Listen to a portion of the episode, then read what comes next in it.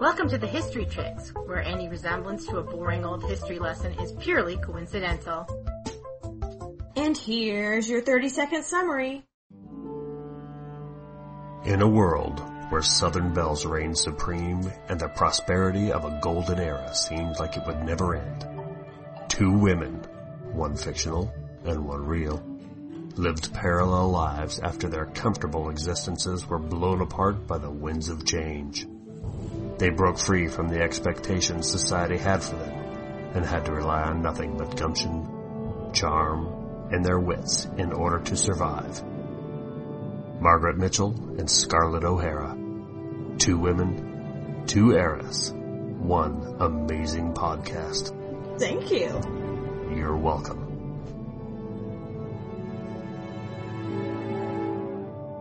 Let's talk about Gone with the Wind. But first, let's drop it into history.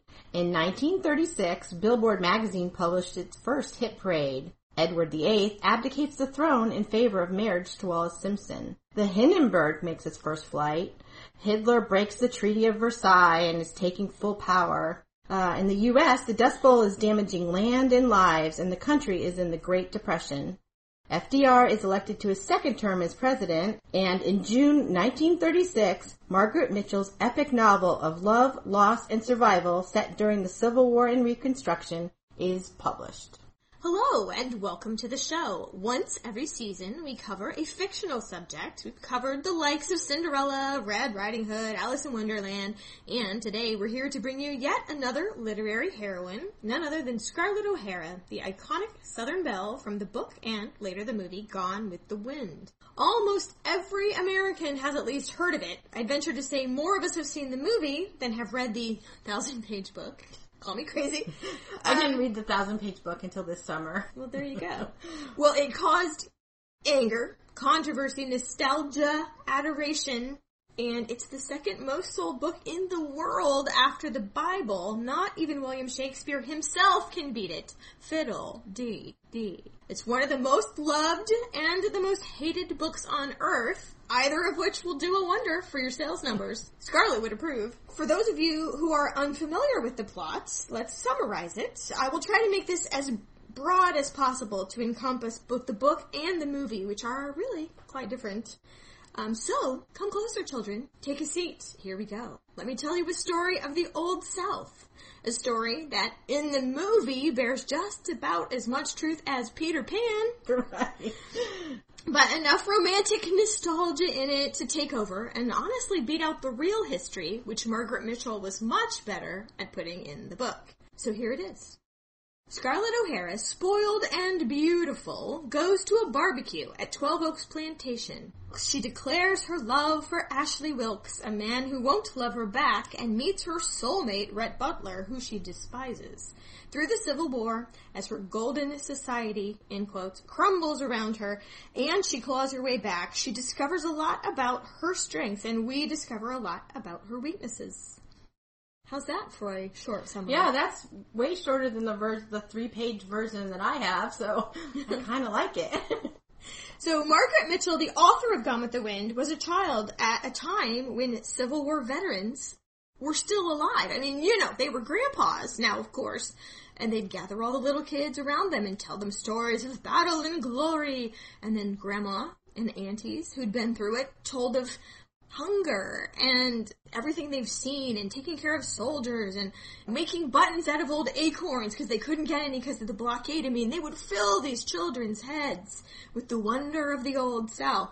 These porch stories were where it all began, so let's start at the beginning with the life of Gone with the Wind's author, Margaret Mitchell. Margaret Munnerlyn Mitchell was born on November 8, 1900 in Atlanta, Georgia. She was the second child to Eugene and Maybelle Stevens Mitchell. Eugene was a lawyer. He was brilliant and conservative and humorless. Maybelle was a stern intellectual, very disciplined. She was a suffragist and an activist, but she wasn't exactly what you'd call a warm and fuzzy parent. Papa's people, now how southern is that of me, mm-hmm. went back to the 1600s in this country. In fact, Papa was a fourth generation Atlantan. That's I- established. That is. So the money came from cotton speculating mostly, also from practicing law, and mostly from marrying wealthy ladies. It's a classic. His male relatives were these larger than life personages, warriors from the Civil War with the scars to prove it, daring in business, bold in politics. He had 11 brothers and sisters. He turned out brilliant Yeah. but very shy because he'd been bullied by these big loud people his whole life. Mama's people were comparative newcomers. Her Irish-born, French-raised great-grandpa arrived only in the 1830s, and he made money in cotton and the railroads. Yeah, two big money makers right there. Her grandma, Annie Stevens, was described as a dragon sitting on a pile of gold.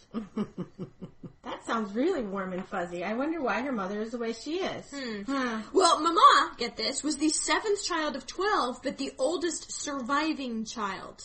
You guys. We don't realize how fortunate we are today. Mm-hmm. Little Maybelle was raised mostly at grandma's with two maiden aunts who adored her and sent to convent school to finish her education. Her father praised her mind and encouraged her, unlike Papa's family, so really, she had better self-esteem than her husband. And Papa simply worshipped her. Oh, the classic putting the woman on the pedestal right here. She could do no wrong, and he gave her all the powers she wanted. She wore the pants. She absolutely wore the pants. But, but, in a proper southern That's way, she made her husband think that he wore the pants. That's right. Everyone was happy. My mom sent me to college in the South so that I could learn how to do that, and I didn't. What is the name of that class? I don't know. She thought just living in New Orleans, I would pick it up from the Southerners. How'd that work out for you? Uh, well, college was fun, but I didn't gain that knowledge. So, little Margaret grew up a much loved child high on a hill of huge houses with giant lawns. Hers was a bright red with yellow trim. I would love that. And her mom put purple and orange flowers in the lawn. I that's just awesome. Out on Martha's Vineyard, there's a whole Baptist campground area with um, gingerbread houses painted in these absolutely fantastic color combinations. It would fit in there very well. this is Technicolor before. Yeah, Technicolor. Technicolor. So one day, little two-year-old Peggy was running around playing with her cat when the skirt of her little dress caught on fire. This is no joke. Her six-year-old brother Stevens ran in and managed to beat out all the flames. This was before Stop, Drop, and Roll. yeah, she wasn't hurt in it. However, it scared the poo out of Mama, who decided that the easiest solution to this problem was to put her in pants. You know, not at grandma's or anything. Right, not out in public. She kept the dresses for special occasions and when Yeah. she had to get out in public, but just playing in the yard, she's in pants. Margaret loved it because she was already running with the boys. She bullied her papa into going downtown with her and buying her a flat cap. And everybody referred to her as Jimmy.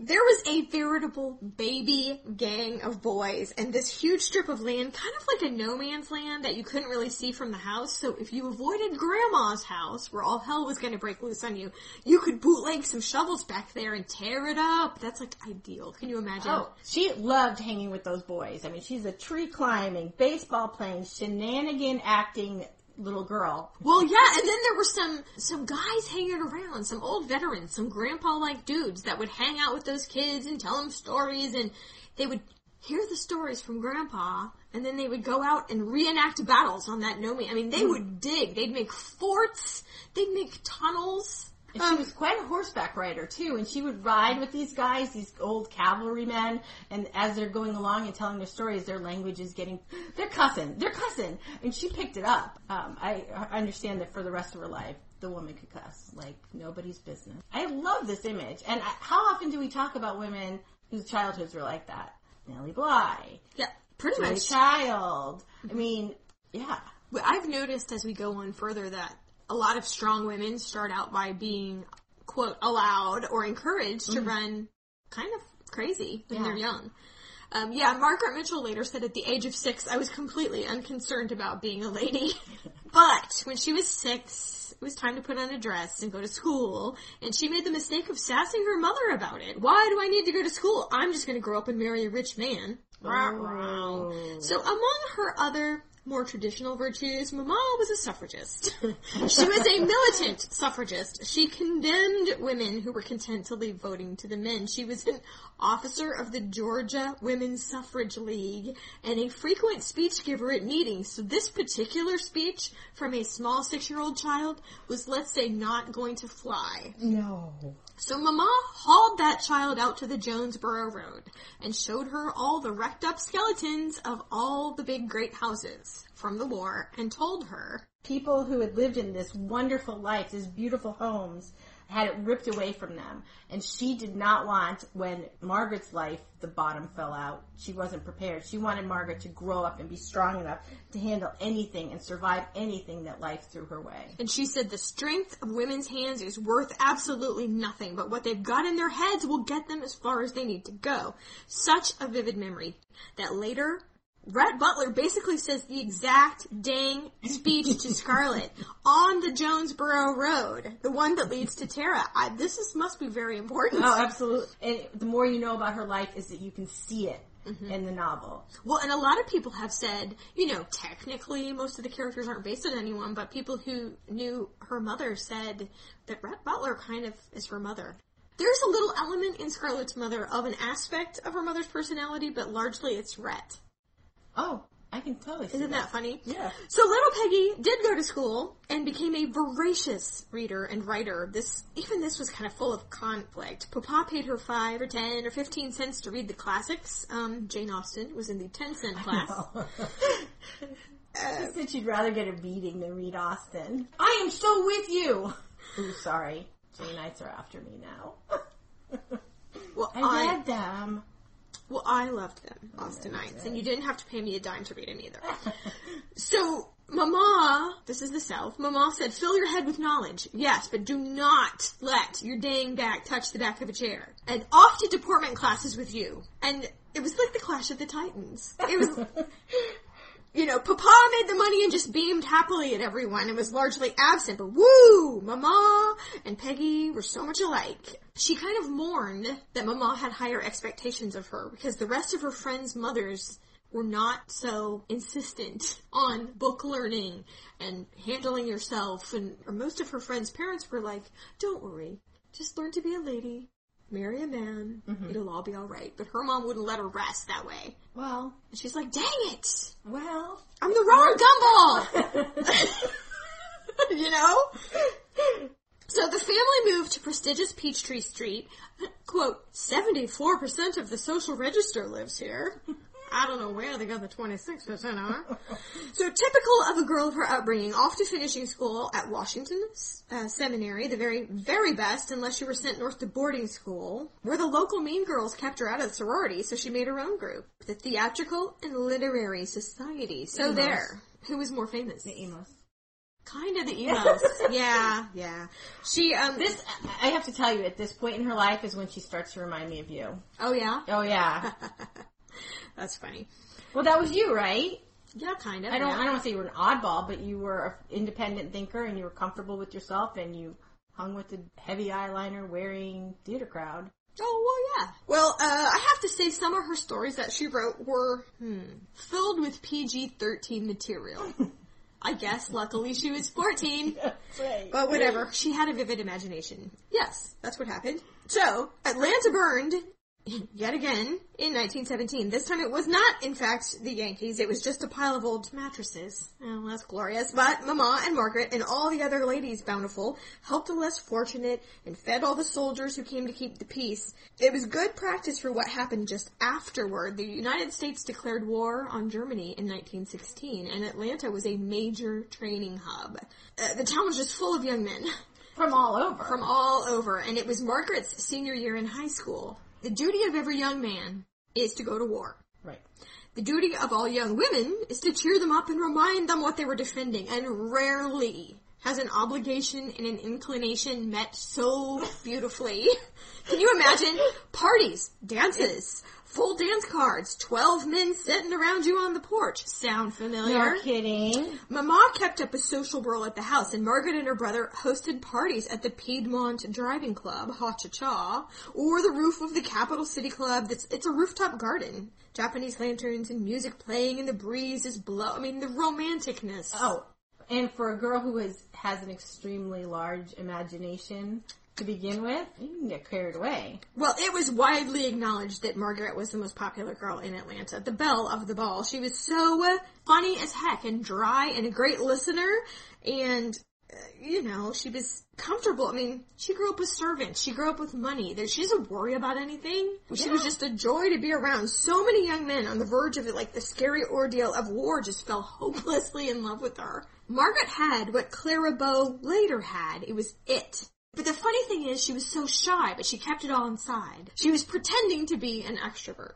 Again, reminded me of Beckett Graham. Yeah, that's totally true. I, I won't do this the whole time, but I'm just going to say it right now. so, uh, Margaret did indeed pick one from the sea of men, a young lieutenant named Clifford Henry. He was an upper class New York Harvard man. Blonde, blue eyed. He was 22 and headed to war, and he was as smitten with Margaret as she was with him, and they were soon engaged. He gave her a giant heirloom engagement ring, which brought Papa out of his library. Have you have you heard boo of Papa this No, whole he's time? been You very quiet for in the background, years. just funding everything. And now he's like stomping around, looking at all these strangers in the house, muttering, "Who are his people? Who are these people?" um, poor Papa. He had another blow coming. Maybelle took Peggy up north to enroll her in Smith College. It- the trip itself didn't bother him. Museums, Broadway, shopping, visiting the Waldorf. Fine, fine. Here's some money. That's proper lady behavior. But college, that's ruination for a girl. And he wrung his hands and. But Mama was firm. And she had she had Margaret's life planned out from the moment that child was born, and having a good education was foremost in her plans. And the North was hard for her, but I have a little message for Margaret. Um, you're planning to marry into old New York. I'm just saying, if if now you're having a hard time, I- there's a small red flag on a toothpick I'm waving right now. At one time, she's up north and she's she's meeting all these people in society, and she says, "It's Barbara's country. It's money, money, money that counts." yeah, where did you come from? I think it's money, money, money that counted in the South, but you kept You it all didn't- Yeah, you didn't talk about it. Yeah. Exactly. Socially at Smith, she did very well. Academically, and not so great. Later, Margaret Mitchell claimed she went to college to study psychiatry, and really there was just time for the hijinks part. There wasn't enough time to have had any academic achievement because school was canceled for the armistice, which was a mm-hmm. great celebration, and it should have been canceled. But then, it was canceled again because there was a Spanish flu epidemic. So really the actual availability of classes to have even gone to was pretty low combined with her motivation for attending them, which was Yeah, also very, very low. low. I don't know how much academic achievement, you know, the, the numbers just didn't add up. It wasn't going to work out. No, um, two bad things happened. The fiance, Henry, died. Later, she was to say this was the love of her life at 17. Possible. Romeo and Juliet pulled it off much younger. You never forget your first. And she did send flowers to his parents on the anniversary of his death for the next 40 years or so. So- Man. So Margaret Mitchell was just getting settled back at school uh, from Christmas when she got the news that her mother had contracted the Spanish flu and her father wanted her to come home now. So she raced back to Atlanta, but she was too late. But Mama had left her a letter. And She starts it off by saying, "Oh, I'm sure you heard from your dad, and I'm not that bad. I just have pneumonia. It's no big deal." But she does go on to tell Margaret how to live her life. And the first time I read this letter, I I missed just a few words, and it changed the entire meaning of the letter. I read it as saying, "Give of yourself fully to your husband and your family." But there is a line in here.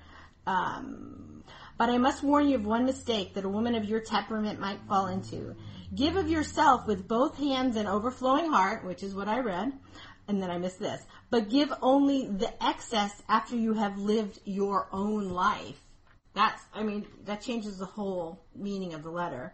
Well, now Maman never did exactly follow her own advice. Margaret took over as hostess at the house, and yes, the 74% came to the funeral. The fellow suffragists came, but factory workers, farmhands, other humble people came in droves who told Margaret Mitchell stories of her mother had helped their children go to school. Medicine was brought to the sick, advice and prayers and hope, and this veritable river of, quote, Negroes, as the proper word was then, came through the kitchen and they didn't have much, but they brought like a little food and their tears and they wanted to grab Margaret's hand and tell her that her mother had been a great lady. You guys, oh my.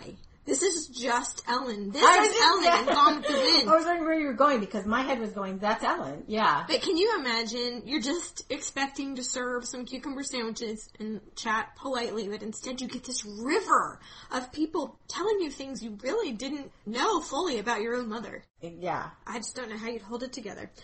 So Margaret always maintained that she came home as a dutiful daughter to keep house for her father, but you know, giving up her education was following her own wishes now. College Margaret was exactly like six-year-old Margaret, and now there's no one to haul her out to the Jonesboro Road and read her the Riot Act. So now she came out into society, so uncomfortable with it at first that I think maybe she overcompensated. It's a time in history when going wild was kind of a thing. Well, she was soon called the Rebel Deb. I mean, there's low-cut gowns, there's smoking, there's shocking interviews with the press. The press, you're not supposed to be there unless you're dead or getting married. Running afoul of all the matrons, you know, and capping it off with this performance art piece, shall we say. It's called the Apache dance, actually, since it's French. It would be Le Danse Apache. And it's like kind of a French tango. Well, however you say it, it's it's basically an episode of domestic violence set to music. So, Plus, she's got bells on her garter. So Yes. she's like jingling the whole time. so I am looking and looking to find an episode of this that is suitable to put really in a non-explicit podcast show note. So uh, we will provide you with a link to Popeye and Bluto and Olive Oyl doing it, so you can see in a G-rated scenario what it looks like in cartoon form. And I think it's really only acceptable to me because functionally it's Popeye and Bluto doing it, which seems more acceptable. Uh, it was shocking. I mean, even now you'd be like, "Whoa, sister, what are you doing?" Um, well, it did earn her a lot of press. and it earned her a big black ball from the junior league, which she gave approximately zero poos about. That's right. And her romantic life was the stuff of legend. This was the era of flaming youth, and all but hurling themselves at her feet. It was like a, it was a pile of swains. Bows, plural, B E A U X. X X. But there wasn't X X X. No, there wasn't. It was more Just clear. on that dance. Yeah, yeah. So once she was juggling five kind of serious boyfriends, as far as I know, they all knew each other. And they all knew what was going on. I, this whole willing to battle for the attention of one girl, I don't know. I don't think it happens anymore, but whatever. She's totally tiny. 4'11", 100 pounds, huge gray eyes, um, not bobbed hair.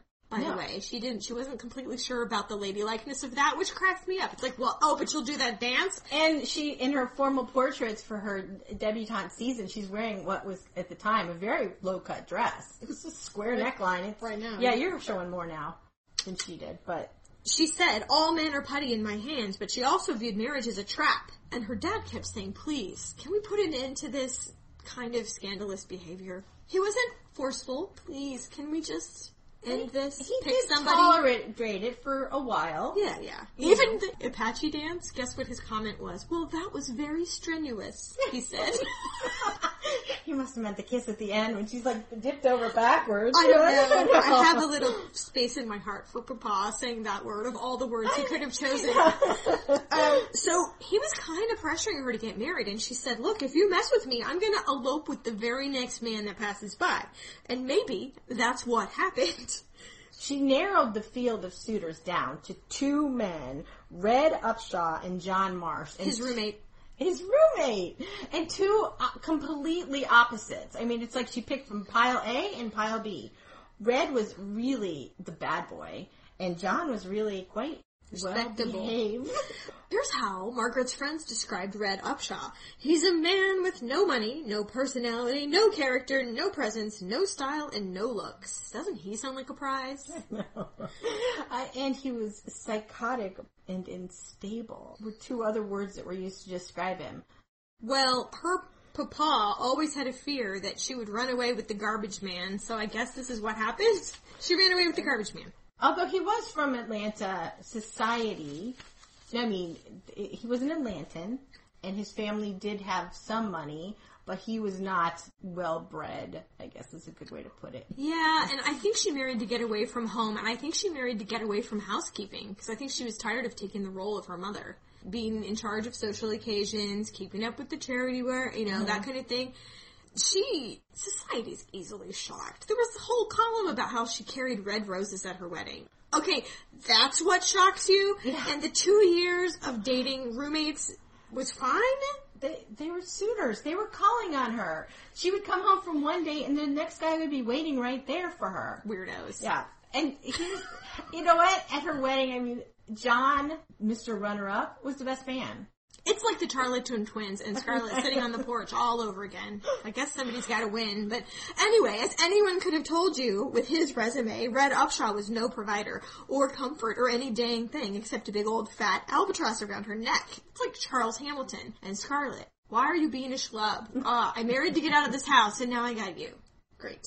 So she started writing for the newspaper and it was pretty shameful from his perspective to have a working wife. It wasn't something properly bred young women did at the time. So the women of society might have blackballed her, but the men really rallied. I mean, they've known her all her life, and they, they gave her a job, and her father lost the rest of his hair. Um, but any belle might do this for a little diversion. Things were changing, kind of just like Lady Edith in Downton Abbey. Aristocratic young women were appearing in the papers in the society and magazine sections, of course. She wrote the gossip and advice column under a pen name. Uh, she did write book reviews. She was in charge of the captions for the baby pictures, which is hilarious because she hated babies. and um, after a while, she ultimately ended up writing 120 articles, pretty large articles, on some very serious subjects. Yeah, she's doing investigative journalism here. She's she's covering murders and she's rappelling down the sides of buildings. She's working very hard to get the story. She's getting right into the center of the action to get the information so she can put it into her story. But guess what she couldn't do? She was not allowed to look up words in the dictionary because her skirts were too short and when she had to stand on a stool and bend over the dictionary, she was a distraction to the men in the newsroom. If she needed a word looked up, she was to ask a man to look it up for her. And then she found out that the male reporters that were doing her same job were paid more, and she kind of said, hey, what's the deal with that? And they were at least honest with her. They said, you have a husband. They don't. that response lasted for well past the 20s, that's for sure. I think it lasted through the 70s. Uh, yeah. She wrote a lot about the role of women. Should they work? What about motherhood? Should they seek adventure? Ought they to be a credit to their families? Should they stay behind a curtain on a pedestal? It was kind of a big conflict and own marriage, speaking of writing about women's issues, was a just horrible joke. Mr. Margaret was a bad guy. You know, off bootlegging and then when he came home he would he would beat her senseless. Mm-hmm. So they did get divorced. And she runs off to Cuba for a while to get her act together. I guess, I mean, she's an adventurous soul. She's not just staying at home and pining in the closet and wishing something different for her life. She's going out on an adventure, which is a nice transition to another phase of her life. She did complain about like eyeballs straying where they oughtn't and fingers straying where they oughtn't and I'm like, well, you know, you're not in the south anymore, mm-hmm. darling. Well, you are. You are You're further south. But even though it was a very short period of time, I almost think that the trip to Cuba, the most important thing it did for her is to kind of put in her head a little no place like home feeling. Mm-hmm. And she did. She came back. Kind of a little like satisfied that she'd done it, but glad it was over. Right. I think. Now, two months after her divorce was final, she married John Marsh, Got it right. the other man in that unlikely love triangle, and they moved into an apartment building that they nicknamed the Dump. The dump. It doesn't look like so much I of a dump. know. Well, maybe it was, Maybe it's been fixed up. yeah, because it's a museum now. Well, the kitchen was made out of the bedroom closet, so that's a little unusual. Quite a come down from her father's house, but she loved it. Well, it was her house with this man that isn't going to beat the crap out of her. Well, and for another thing, John let her crank the heat up as high as she wanted, and he did not peep about the cost of heating oil. He's a one in a million husbands, dude. Um, so she could do no wrong as far as he was concerned. Does that sound like someone else we know? I know. Why, why she didn't pick him in the first place? Maybe she had to get it out of her system. Maybe. What a waste of time to have chosen the wrong man, Scarlett. But we're back on track now, so she's writing and writing and writing. Though most of her work during this time period she burnt, or her estate burnt it. But it was not until she injured her ankle in 1926 that things start to happen. This would be a good time to take a little break, and when we come back, we will talk about the creation of her one and only novel. This podcast is brought to you by Audible.com, the internet's leading provider of audiobooks with hundreds of new titles added every month. For you, the listeners of the History Chicks, Audible is offering a free download so you can try out their service. To go along with this episode, what else but Margaret Mitchell's Gone with the Wind? It might be one way, if you've only seen the movie, to experience the book without being completely overwhelmed. It's 49 hours of audio though, so I hope you have a lot of yard work or running to do. This could take you through until spring. Or maybe The Help by Kathryn Stockett, which does mention Gone with the Wind at least four times and was billed by Skeeter Phelan as the story from Mammy's side and is still my favorite personal download from Audible. To receive your free audiobook download today, please visit audibletrial.com slash historychicks or more easily just follow the link on our website, thehistorychicks.com. And thank you.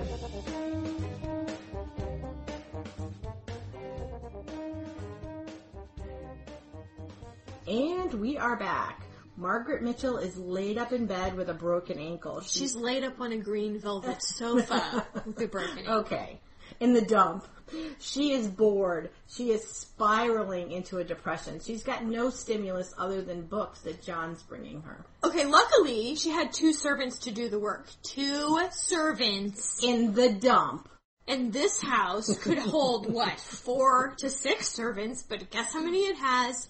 That would be zero. I don't understand why we're putting so much pressure on ourselves when people in the dump had two servants.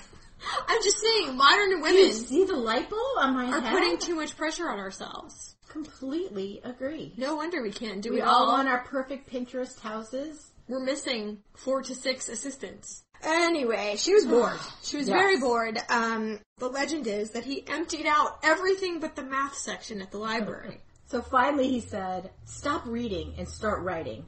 I don't think we said this, but when she became a journalist, she didn't know how to type. She got the job by lying about her ability on a Remington. So, but right now she can do more than search for the key. She can use two whole fingers to type. Well, people use two whole thumbs to type all the time That's in modern so- America. I'm gonna write a novel on my phone. Only with your thumbs. I can't do that. My fingernails are too long. Oh, they are. I don't. I type with this one finger. On your phone? Uh huh. Huh. I don't use. I don't know how you can type with your thumbs. That seems like your thumb bends the wrong way. I have to go back through and take out all the periods in the middle of sentences. I don't know. Anyway. Well, the fact is, suddenly the muse spoke to her. So, with the encouragement of John, the fire was lit in the mornings before anyone came over. There she was, in the corner of the living room, furiously typing away, evidently with two fingers. It's a little table. It's a little folding, ramshackly, nondescript table. Go back to Austen. Uh, yes, we're gonna have to post that picture again. Jane Austen's table, this little octagon of nothing Yeah. was the source of all this amazing material. And same with Gone with the Wind. The desk is not impressive. Now she did start a couple other stories and scrapped them before she had this inspiration. I mean, it is so hard to figure out what really happened because Margaret Mitchell was a storyteller. So anything that she said after the fact might have been embellished or hyperbolized. That's true. So, legend has it that one day she remembered back to her mother's tour of the burned homes. Quickly came up with not only a main character, but a plot, and she quickly wrote the first draft of a story of Pansy O'Hara, and she wrote it backwards. She wrote the last chapter first. The last chapter in case you don't remember, because who does, starts with the death of Melanie. Mm-hmm. So the darkest chapter, okay, she's in a great amount of pain. She's on the green velvet sofa, or, you know, in the corner. Red mm-hmm. leaves, Melanie dies. It's not a happy situation, so that's where it all began. That's the only chapter that anyone still has, by the way, and it's mm-hmm. framed on the walls of the museum that the dump has become. Yeah. But that's the only chapter left. But as the years went on, this book and her work upon it became kind of a joke among her friends. She should be typing along and somebody would pop in, nobody knocked, and she had this bath towel that she would just fling over the typewriter. What's under the bath towel, Margaret? And she'd be like, nothing, shut up, I'm not doing anything. and so she would ram completed sections into these manila envelopes and kind of throw them under the sofa. And so everyone would ask her, how's that, quote, great American novel? So she would ask back, how's your great American novel? Because, frankly, half the people she knew were writing the great American novel, so it was good cover for her. So she worked with lots of interruption. Um, she'd get an idea for a scene and just kind of dash it out unconnected to anything yet. I mean, just, I gotta get some paper. And so it wasn't really connected, but she fleshed it out not in order at all. Her method kind of sort of reminds me of Miss Peregrine's Home for Peculiar Children, which is based on a series of photographs, and they're actually in the story. And and Ransom Riggs, the author, connected all these seemingly obscure photographs that aren't connected to this amazing, quite possibly one of my favorite stories ever story. So it's kind of like that. That's amazing. I know. She had a good story for why she did the last chapter first, though. This actually made complete sense to me. She said, when you are a newspaper reporter, the first paragraph says, something happened. Mm-hmm. And then, how and why did this happen? So that's exactly what she did. This happened. Melanie died. Rhett left. She came to a realization. Now let's tell you how it happened. Mm-hmm. That actually made a lot of sense to me. No, it does. Well, now, she worked on the book for two years, three years, seven years, or ten years. She said them all in interviews. But the upshot is, all but the first chapter, which ended up being the last chapter she wrote, did sit for ten years. Very few eyes on it. She showed John Yeah. a few chapters, but she said she, she was afraid of his red pen. But the fact is, I think she was afraid of her own red pen. Mm-hmm. I think she didn't like rereading it. She didn't want anyone talking about it. No. She purged it, so why revisit it? Because it was probably better in her head. She's thinking, yeah.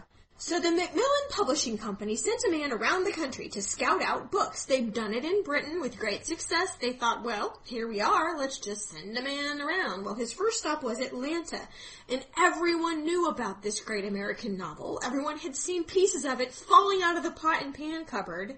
So the scuttlebutt was, hey, get Margaret to drive you around and tell you about her great American novel. And of course he'd be like, so tell me about this thing. She goes, I don't have anything. I don't know what they're talking about. You know what finally got her to send it in? There was an extremely obnoxious young writer that she was driving around, and that's what she did while this man was in town. Um, she drove writers to and from. She was kind of a hostess for Atlanta for this, almost like a writers' conference, you'd think. Um, so she's driving around this particularly obnoxious young writer, and she's exhausted and she's tr- stressed, and she's seeing all these people in her car, all these other writers who don't haven't perfected the craft as much as she believes that she has. She's writing and she lets it slip that she has a novel in the works. And the author says, Peggy, what? You're writing a book? I wouldn't take you for the type who would write a successful book. She said, oh, you're so funny. Well, I have written a book and it's gonna win the Pulitzer. It's been rejected by the best publishers. I can't believe if you have a book, which seems like a surprise to me, that you haven't even sent it anywhere. Patronizing her. Yeah. So she races home. She grabs up as many of those envelopes as she possibly can.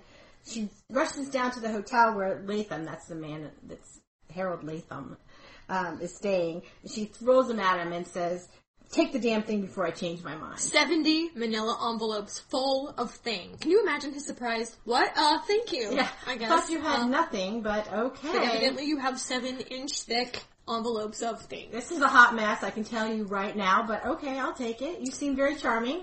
You've driven me around. I like you, so I'll take a look at it. So he took it away, and once he was unreachable, of course, you know, she'd cooled down. You do a lot in anger Yeah. that you might not do. Once she cooled off, she really regretted it. Not the least of which because she didn't get the stuff out of the pot and pan cupboard. Mm-hmm. she forgot to get stuff out of several other hiding places. So generally, what he had was like a lot of disconnected, unlabeled Yeah. pieces of a book. Most of which was sitting back in her house in assorted drawers. Dang it! So she telegraphed him, look, Send it back! I changed my mind. and then his basic response was, although this is hard to put in a telegram, la la la la, I cannot Yeah. hear you, la la la. That's probably not what he sent back. But he said, this is a book of tremendous importance. He read some on the train. He was captivated. He's like, I just can't stop reading this. By July, she had a contract, and her immediate response was to put a gold towel on her forehead, which is very southern of her. I love that she got her first contract and she went through it. I mean, this is a standard contract that they use for every author, and she sends it back with a six-page written corrections and and things that she just doesn't want to do. And they're like, "Hey, honey, this is okay," and they send her an almost identical contract, and she signs it. Well, she got a little bit of advice, like, look, you, this is, everybody signs this. It's how it is. Mm-hmm. You're a new writer. You can't be dictating terms. We're not a fly-by-night operation, Yeah. like Knopf, which is cracking me Yeah, up. Julia know. Child's publisher. Yeah. They were rivals, you know. You can trust us with this contract. And they were very reputable. So, they changed Scarlett's name from Pansy during the process. Yeah, they're like, you know, up north, the name Pansy isn't gonna ring true. It means something entirely what you don't mean. yeah, you use that word, but you don't know what it means.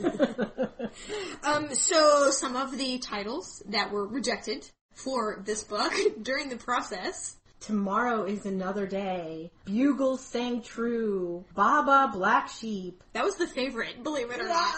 Tote the weary load. Not in our stars. But finally she gets the title from a poem that says, I have forgotten much, Cynara, gone with the wind. So when the book at last came out, it was um pretty expensive. Uh, in modern day money, brace yourself for this. Now keep in mind it's a hardback, so it makes a little more sense. It was upwards of forty dollars. Now you have to remember, the country is deep in a depression at this point. Money is not flowing for anybody. And yet, this book flew off the shelves. It was a complete hit. People would race to reach the end and they grieved that it was over. Oh, why do I have no more book to read? It was know, great. And you have to think, those books that you read that you're like, oh, this is too short. Well, Gone with the Wind wasn't too short. No, it was a thousand pages. Yes. But Margaret Mitchell was mortified that everyone that talked to her about it, they were talking about Southern pride and she called it lavender and old lace and she's kind of shocked. Like, are they not reading it? Because I really laid it out how it was. Now, admittedly, she did not include the darker elements of especially slavery, mm-hmm. race relations. There, mm-hmm. you know, there's no whipping. It's not a non-fiction book. Right. It's not a history of the Civil War. It's the perspective of the Civil War from a Southern woman's perspective. From one person's perspective. Although the, the voice is an omniscient point of view, so the narrator gets into everybody's head. It's not just Scarlett's opinion. Yeah. Reviewers generally raved, but when they didn't, they sure didn't. But it's, it's really, they said, just like what is happening to us during the Depression. People related a lot. Things were so good minutes ago.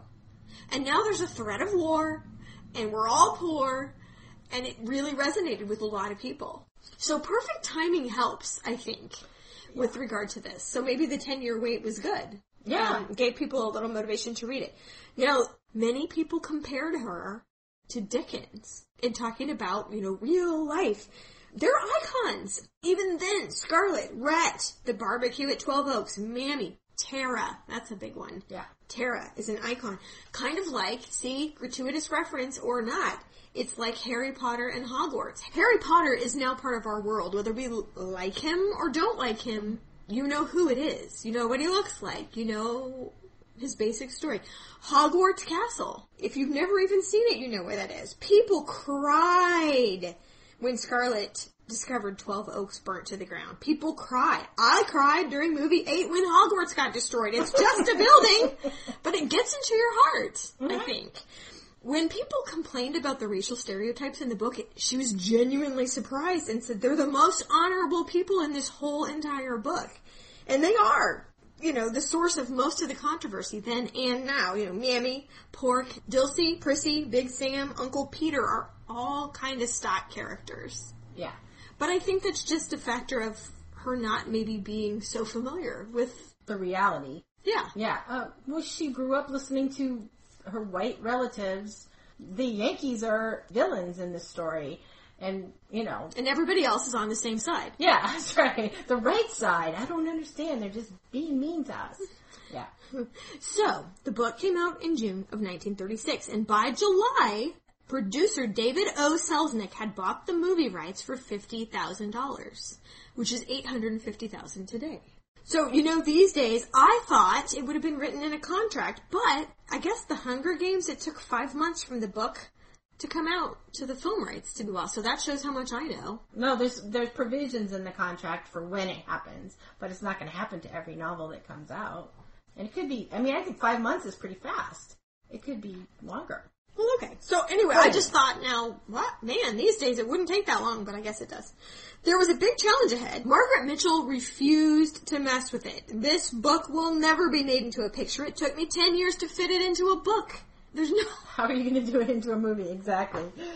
So 11 official writers, many unpaid consultants, and three years later, by which time the public was really, really ready for a movie, they finally had a working, that's in quotes, working script, at least one that was, they could go forward with.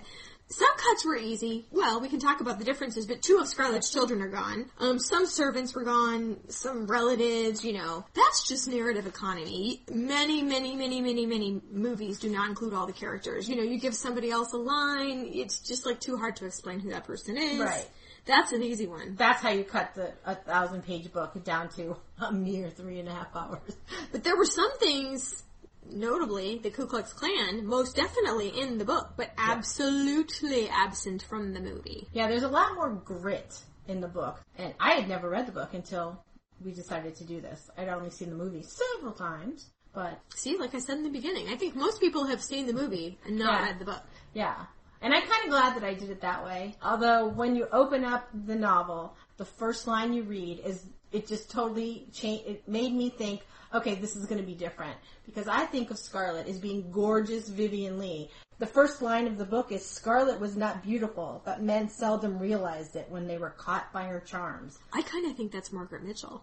Yes. Oh yeah.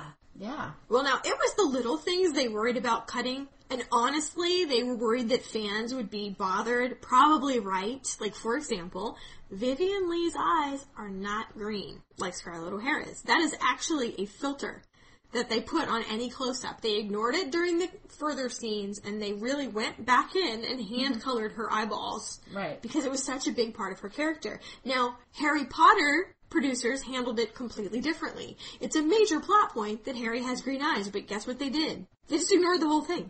I don't know why, why does everybody have to have green eyes? It's like 1% of the population. And we could actually fill an entire podcast or longer on minutia and trivia and the making of this movie. That's There's true. so much.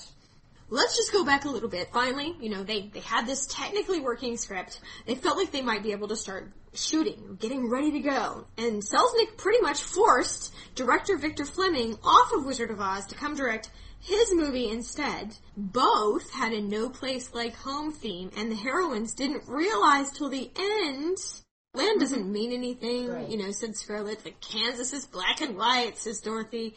And at the end, they're like, there's no place like home slash Tara. Yeah.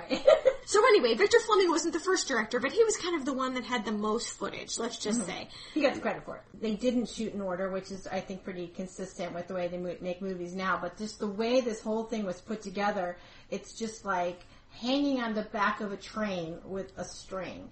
You know, hold on! Victor Fleming did have a nervous breakdown. I put that in quotes, and he had to step off towards the end. So they built Tara, and they built the interior only of 12 Oaks. They didn't build ceilings because who cares? No ceilings. Grander than Versailles was 12 Oaks, snorted the historical consultant who thought, what are you doing? Very, very ornate, especially 12 Oaks. Yeah, and Tara looks in your head when you read the book. It looks nothing like the actual Tara that you have in your mind because of the movie. It's like what? Because it was ramshackle. You know, they They had added pieces, added pieces as as it went as they got more money and details were obsessing him, even those that people wouldn't see, like the embroidery on the underwear of the cast, the way the fields had to be planted in a curved line instead of a straight line. Because back in the day, you know, thank God I kept those round columns off Tara. And they were square like they're supposed to be. But large problems like casting were unaddressed. Okay. this is what we're going to do when we make the movie. We're not even going to think about who's in it. But Uh, Clark Gable had in fact been cast as Rhett Butler due partly to the fact that a fan poll gave him twice as many votes as the guy in second place, um, Don Ameche, who you should probably Google. Mm, You don't see, he's in Trading Places as an old guy. He's one of the partners that Eddie Murphy switches place. He's not dangerous enough looking. I mean, Clark Gable had this dark, dirty rock star, yeah, you know, come on. Yeah. That's Rhett Butler. oh, right absolutely. But Errol Flynn was considered. Gary Cooper. And Margaret Mitchell favored Basil Rathbone. I'm like, I- "Th- yeah. you need more macho, yo. Nobody named Basil is going to be macho enough. oh, Basil, Basil, whatever. I guess. Clark is kind of just as bad though. Oh, Clark, I don't know. I'm Clark. I'm uh, jaded by the vacation movies, Clark Oh, Griswold. that's true.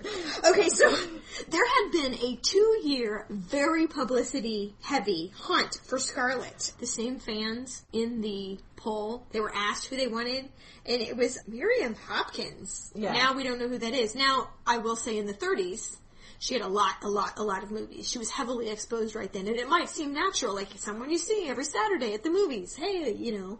Let's put her in something else. There was a long list of women that were considered, um, including Lucille Ball, Joan Crawford, Betty Davis, Jean Harlow, Katharine Hepburn, Lana Turner. But they did this publicity stunt. We're going to find Scarlett.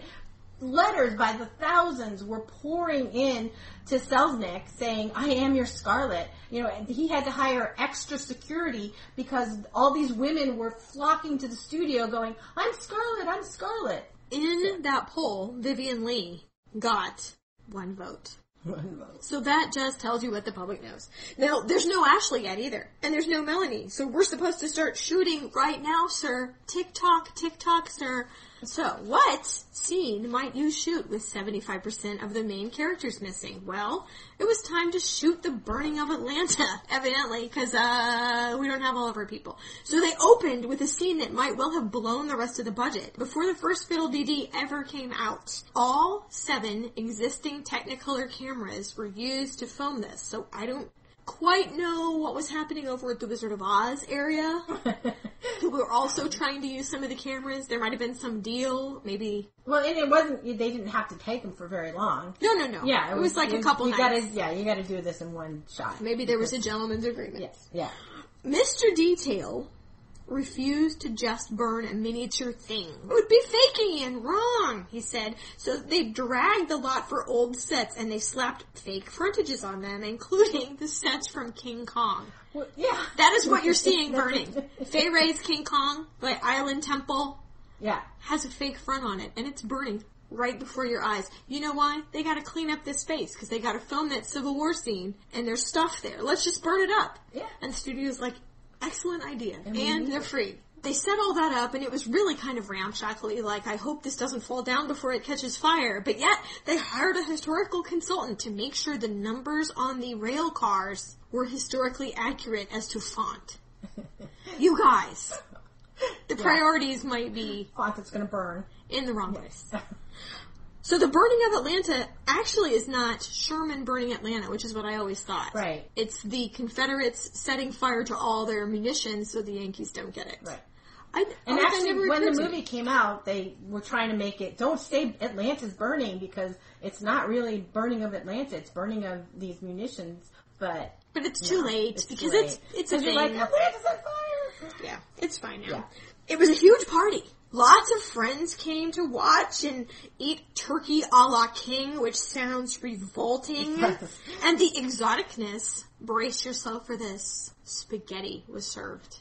Y'all, these rich movie moguls, I don't even know how they could stand it.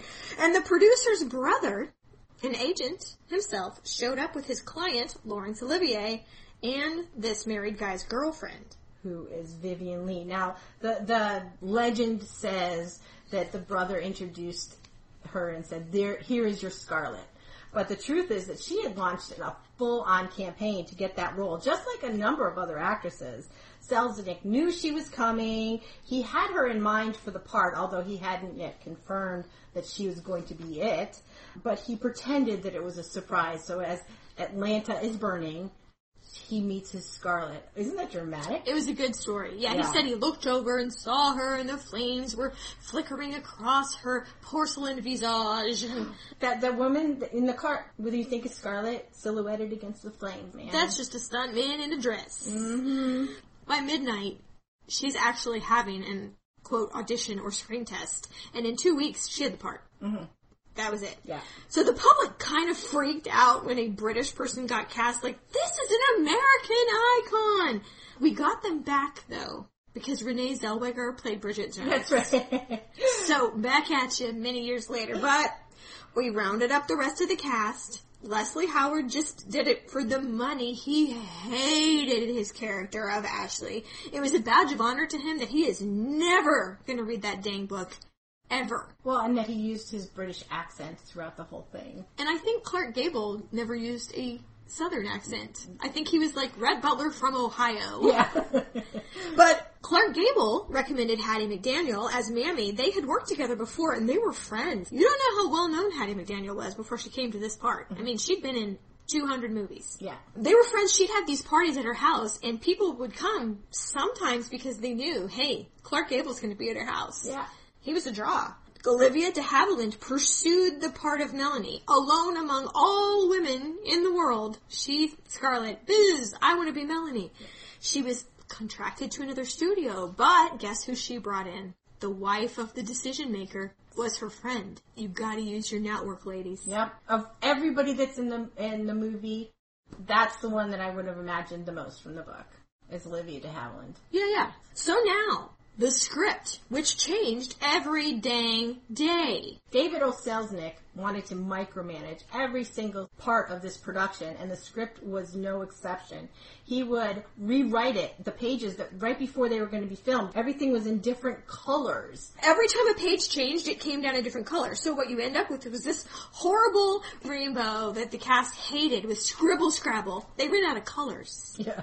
So, um, Vivien Leigh, professional that she was, would just glance at the pages, fine, got it, and would toss it away.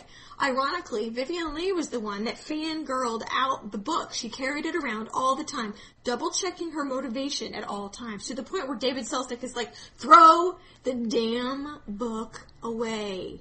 I'm sick of you with this book.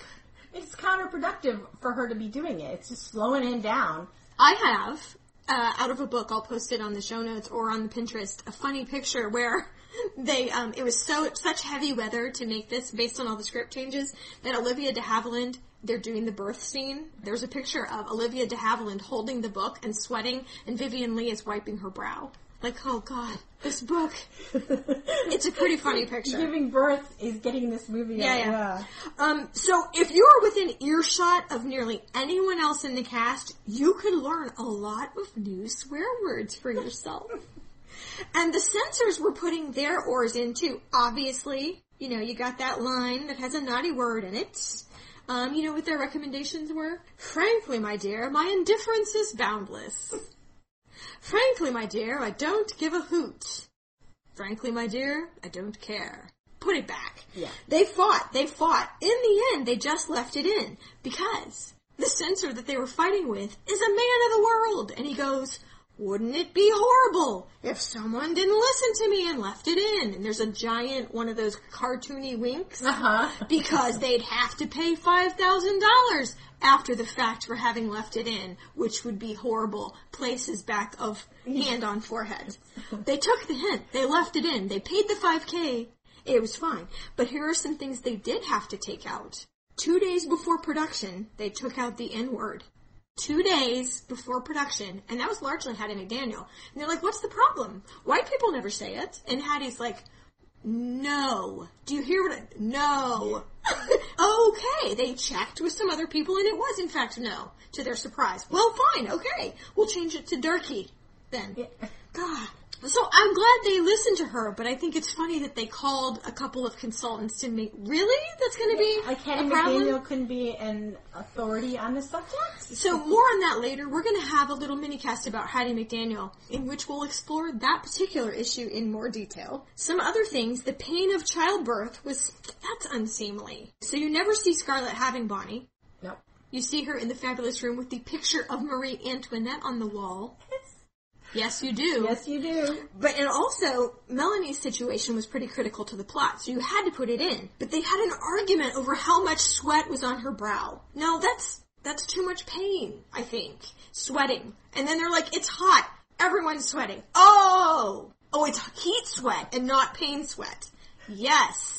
Oh, then you can leave that in. Baby's obviously, evidently, brought by the Starks in 1930. That's right. So also, Belle Watling was now a saloon keeper Yeah, she's cleaned up quite a bit in the movie. and there was a scene that was cut that showed her giving water to wounded soldiers. And the reason it was cut was the censor said, no, you can't show a bad woman in a good light. That, that makes it doubtful that she's really bad. You have to take out that scene because she can't be seen as charitable. She's an immoral woman and has to stay that way. I don't know how they left in the giving of the money then. Yeah, they, they But except for that was critical to the plot. yeah. And they couldn't take it out. So the filming was just chaotic and exhausting. And at one point they ran out of money and David Selznick had to go back and, you know, sing opera to get some more funding. Mostly because he was a crazy, obsessive maniac. I mean, how many of you remember the wallpaper in Bonnie's bedroom? Do you remember what that looked like? I do not, and I have seen the movie several times. Well, David Selznick had a whole notebook of designs that he did for that wallpaper, is the level we're dealing with. Except for when we're not, because Scarlett rents to get Dr. Meade down a time-traveling street full of electric light bulbs. And Melanie's oil lamp has an electric cord on it.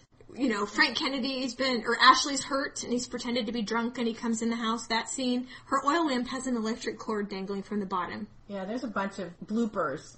And surprise expenses were everywhere. Speaking of the Dr. Meade scene, uh, the call was for 2,000 extras to lie there and moan, you know, like it's hot. We've been shot. But only 800 showed up. The union said they could only have so many, and so instead of just doing it with 800, I mean, we're talking about this camera is on a huge crane. They had to build uh, support into the ground to to hold this crane, so they needed the bodies to fill the space. So what they did is they used dummies, and they told the extras, move this with your foot or put your hand over it so you can move it and make it look like these dummies are squirming live men. And then the extras are like, um, we need money for this dummy work then. So Yeah. you need to pay us for the dummies. Uh, acting abilities. So, you know, delay, delay, expense, expense. Technically, the movie wrapped up in June, but the very last scene filmed for the movie was not into the fall. And it was The very first scene. Scarlett sitting on the porch with those red-headed Tarleton twins after all of that. Chaos and mess. Here's what you get. War, war, war. This talk of war is spoiling every party this week. I get so bored I could scream. Now, for her work, Vivien Leigh received $25,000 for 125 days of work. Which, okay, but compared to what Clark Gable received, which was $120,000 for 70 days. Well, I think that's established versus not established too. Yeah, to a degree, but she worked twice as much. Yeah. And she's the star. Well, and get this. The reason that scene was filmed so late, like he wanted a retake. Fair enough. You know, it, the lighting was wrong or whatever. But he gave her a look. They were going to retake it back in July when filming wrapped up. And David O. Selznick looked at her and goes, you look old. We can't reshoot that now. I've been working 18 hours a day for how long and you have the nerve to tell me and he goes go home eat something get a nap come back in the fall see if we can get you fixed up so just keep in mind Go get yourself pretty. The sexism there like dude Oh. bite me so anyway movie post-production Go well, I mean, Can you imagine, you know, 2014 women being plunked down? No. anywhere in the past. I know, and people are, oh, this is my era. I want to live in the 40s. I want to live in the 20s. No, you don't. So, movie post production. Here's the thing. I've got a really good website for Technicolor history. It's quite fascinating. It was the most complicated process ever. We'll put that link in the show notes. So, here you are. At a movie theater with your husband. You're at a double feature. You've seen the first, you're ready to see the second, a whole different movie. And all of a sudden, the curtain closes and reopens, which I loved that in the old Crest Theater in Wichita. Do you remember that? I didn't live in Wichita, but yes, I know what you're talking about. yeah, the Yeah, old we had the same theaters. thing. Mhm. The, the velvet curtain would close. The previews would happen. La la la. Then Mm-hmm. the curtains would close, and then they would reopen, and it would be the feature. Right. Okay, so that happens, but instead of your movie, out walks this dude. You're in for a one of a kind evening, says the dude, but we've got a few rules. If you don't want to stay for this movie, you can leave now, but you can't leave after the movie starts. So anybody who doesn't want to be here, skedaddle. And also, this movie's a little long, so let's give you 15 minutes to call whoever's watching your children and tell them you're going to be a little late. We're good guys around here. So here's what we're going to do. Uh, we'll wait for 15 minutes and then we're going to begin. And those lucky devils were the first ones to see the rough cut of Gone with the Wind. The excitement you just do not know when that title sequence came up. It crossed the screen and the audience just cheered because not only did, I mean, this is a beloved book, but they're going to be the first ones to see this movie that everybody has been waiting to happen. The owner of that movie theater, in fact, took a little convincing, and all he said was, please let me call my wife and get her down here before you start, because I will never hear the end of it. Unfortunately, that movie theater is no longer here. It's a parking lot. You know what the Crest Theater is in Wichita? It's a pizza store. Aww. If they could have held off a little longer and left it vacant or something, I bet they could bring it back. It just wasn't fashionable, Yeah. and they all went You the way of the modern multiplexes. There were guards outside the restrooms to make sure nobody used the phone to call the newspaper. That's what they're worried about is the newspaper getting a hold of this. They do this now, those previews, by the way, and I don't know what they do about live tweeting because that, pff, Yeah. I don't know. I wonder if they can block phone signals. I wish I could block phone signals half the time. You can. It's called the volume. No, I mean other people's phone oh. signals. Oh. And the guards had little clipboards, and what they would do is they would tick off how many people visited the restrooms, which ultimately led to the intermission feature of this movie. We really do need a break there in the middle. So just like a Broadway play, you don't want to miss anything. It's a very long movie. It I mean, is. the cut before was five hours long, and he had to. He they said you got to take some out, so he took it down to three hours and like forty minutes. And when he showed it, the audience said, "Keep everything. Don't cut it down any further." So it was time at last for the premiere, the real premiere of the final cut. Now where else are we going to do this but in Atlanta? A three day extravaganza. Wednesday there was a parade. Of course there was. Thursday was the Gone with the Wind ball. Thrown by the Junior League and not attended by Margaret Mitchell. I mean, she blackballed them. Really now? Yeah. Now you're going to now say... you want me? No. Mm. Absent also, of course, Hattie McDaniel and Butterfly McQueen, and they were not welcome, but you know who was there singing in a Negro boys choir? Martin Luther King, age 10. Awesome. So the governor declared December 15th a state holiday. Friday was the big day. Tickets went on sale for $10. That's uh, 170 now. That's expensive. $170. Yeah. I mean, you think about even concerts, you complain with the price of going to a concert these days, but So soon though, they were being offered on these, say, second-hand markets for $200. That's $3,000. yikes. So the Piedmont Driving Club hosted uh, a little dinner beforehand, and Margaret Mitchell graced its doors for the first time since the days of the Apache dance. so Loew's Grand Theater had been transformed. It now had columns, you know, just like Tara. Of course, and it's dripping in bunting. The whole town is. The belles are coming out and parading in their hoop skirts. I mean, yay, we get to wear these again. Still not invited. Hattie McDaniel. Clark Gable was making noises about boycotting, in fact, until Hattie McDaniel sent a graciously worded, well-wishing sort of re- I regretfully decline answer to an invitation that really had never been extended to her, which seems pretty big of both stars, actually. It was big of her to diffuse, and it was big of him to object. Right. And had they shown up, they couldn't stay in the hotel. They couldn't sit with the rest of the cast. I mean, They weren't welcome at the premiere. no. So 300,000 people lined the streets to see the stars, the stars that were invited, go in and waited four hours to see them go back out, fans. You know, though, here, people just waited two days outside of an IKEA for its grand opening, which I do not get. I don't get that either. So four hours in that context seems kind of worth it, I guess. Now, critics were not as impressed as the public, who could not get enough of it. Some critics actually said, you know, this would have been a better movie if it just had ended at the intermission. Out. Right after, what's the scene? She says, you know, God is my witness, I'll never be hungry again, where you actually hear Olivia de Havilland hurling. Because Vivien Leigh couldn't hurl properly, so in post production they had Olivia de Havilland making the retching noises when she ate, and the vegetable hit the empty stomach. Fun fact. Yeah, I guess I could have brought this up any time in the last five minutes, but when Vivien Leigh was at the premiere, she heard the band playing Dixie, and she turned to someone and said, "Oh, they're playing that song from the picture." I know there's really, I have all these tri- trivia that there's really like no flow to put them in, but th- I love that.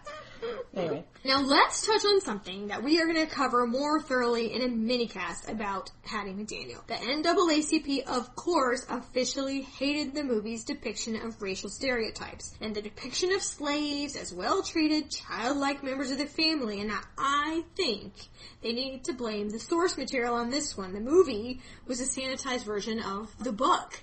There's a whole scene with Uncle Peter where where he basically says he would never leave the family. He's not some no account free darky blah blah blah and you know, adherence to tradition and I even remember when I first saw the movie when Scarlett sees Big Sam and friends marching out with shovels and everyone seems so happy to see each other. Even as a child I thought it was just it was too much how happy all the former field hands were to see her and to it just Yeah. seemed sanitized to me. Now, don't get me started on Prissy. Even I Oh. cringe.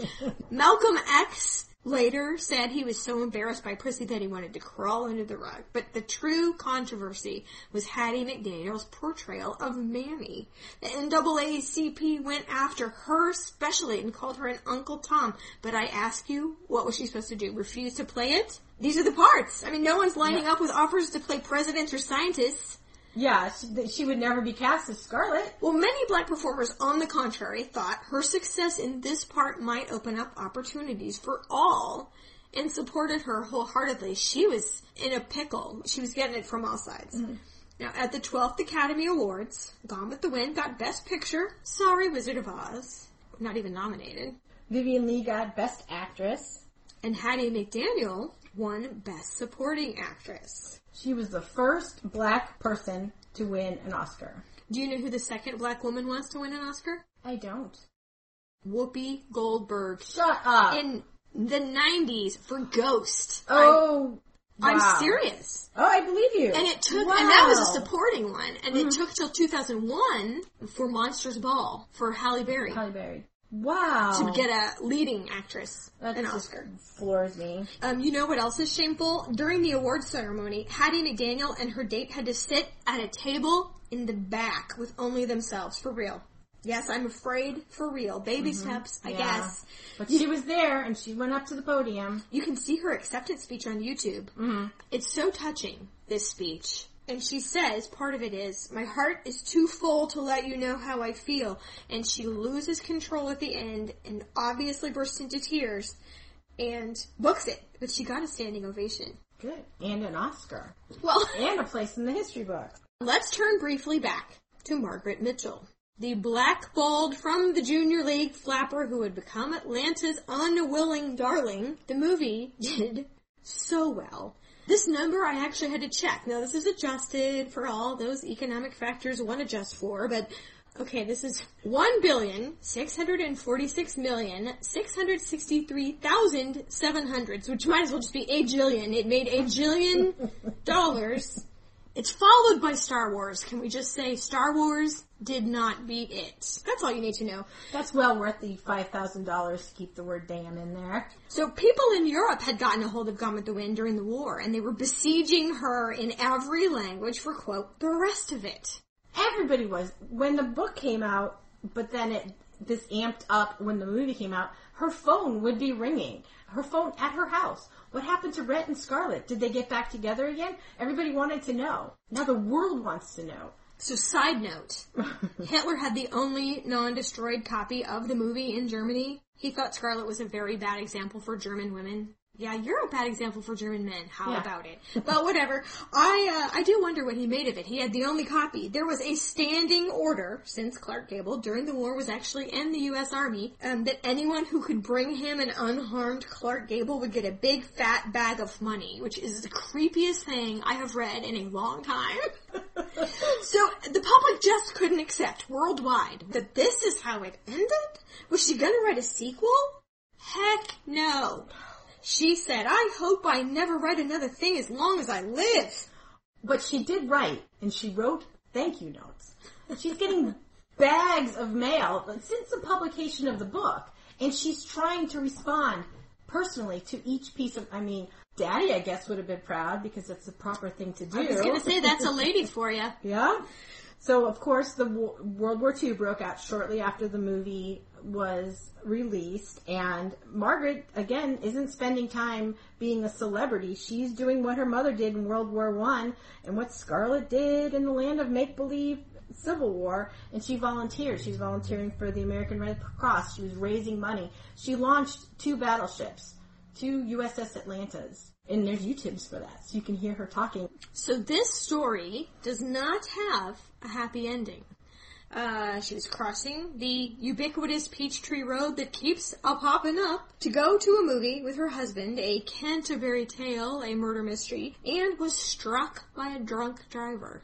Yeah, she zigged when she should have zagged, and she landed on the pavement.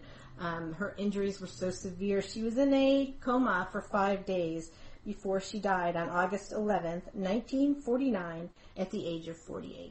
So let us take a little break and when we come back we will talk about our media links and books and sequels and we'll wrap this up. Just when you think you've seen everything, along comes Pinterest. There's thousands of pictures on every subject we've ever talked about. Just follow the link on our website, thehistorychicks.com. It's the one with the P in the box. And we're back. Now it is time for us to talk about media and links and assorted topics associated with this subject. Uh, let's start with museums. In Atlanta, there's the Margaret Mitchell House, which is the apartment building that the dump was located in. It, it's actually quite lovely. Um, but it's now a museum and on the National Register of Historic Places. You can tour it, you can see lectures there, you can rent it for weddings, and in the summer they have a writing camp for kids Neat. which I thought was cool. Um, in Marietta, there's the Gone with the Wind Museum. In Austin, through January 4th, uh, 2015, there's the Making of the Gone with the Wind exhibit at the University of Texas at Austin, and they have the curtain dress. The curtain dress is there.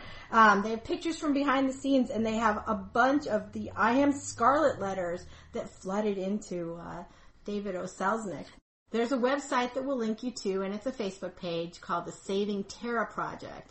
And this guy down in Georgia has got his hands on the facade of Tara. The real facade. It was in storage at RKO Studios, which then got turned over to Desilu Productions. So functionally, Lucille Ball and Desi Arnaz owned Tara. they got sold back to people in Georgia where it was shuffled around from barn to barn, storage place. They kept hoping to make it into a tourist attraction and it never happened until this guy got his hands on it and now he's trying to fund um, getting it out there. So that's, we'll link you to that. If Tara is important to you, yeah, I bet he'll accept donations of time or, you know, ducats. Cash. yeah. Yeah. So on Netflix, as we speak, It's just been taken off. I swear to you. It was on streaming until two weeks ago, but now it's back on DVD. Dang it.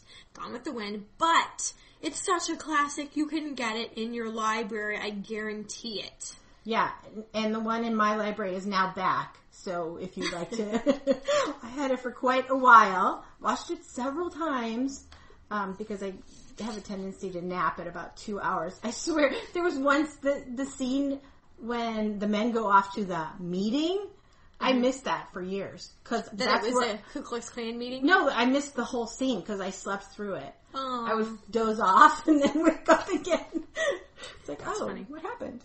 Okay, so Susan had the uh, La Tida museums. I have the YouTube 30 second bunny theater version of the entire plot condensed using animated bunnies on YouTube. That's exciting.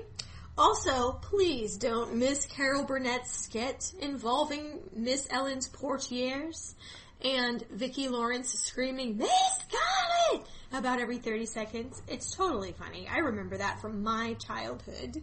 There are a lot of references to Gone with the Wind in The Simpsons, though I'm sorry to say I don't know why. I will send you to a link that examines them all. In fact, there's one, as God is my witness, I will pass the fourth grade. I mean, etc. There's lots of them.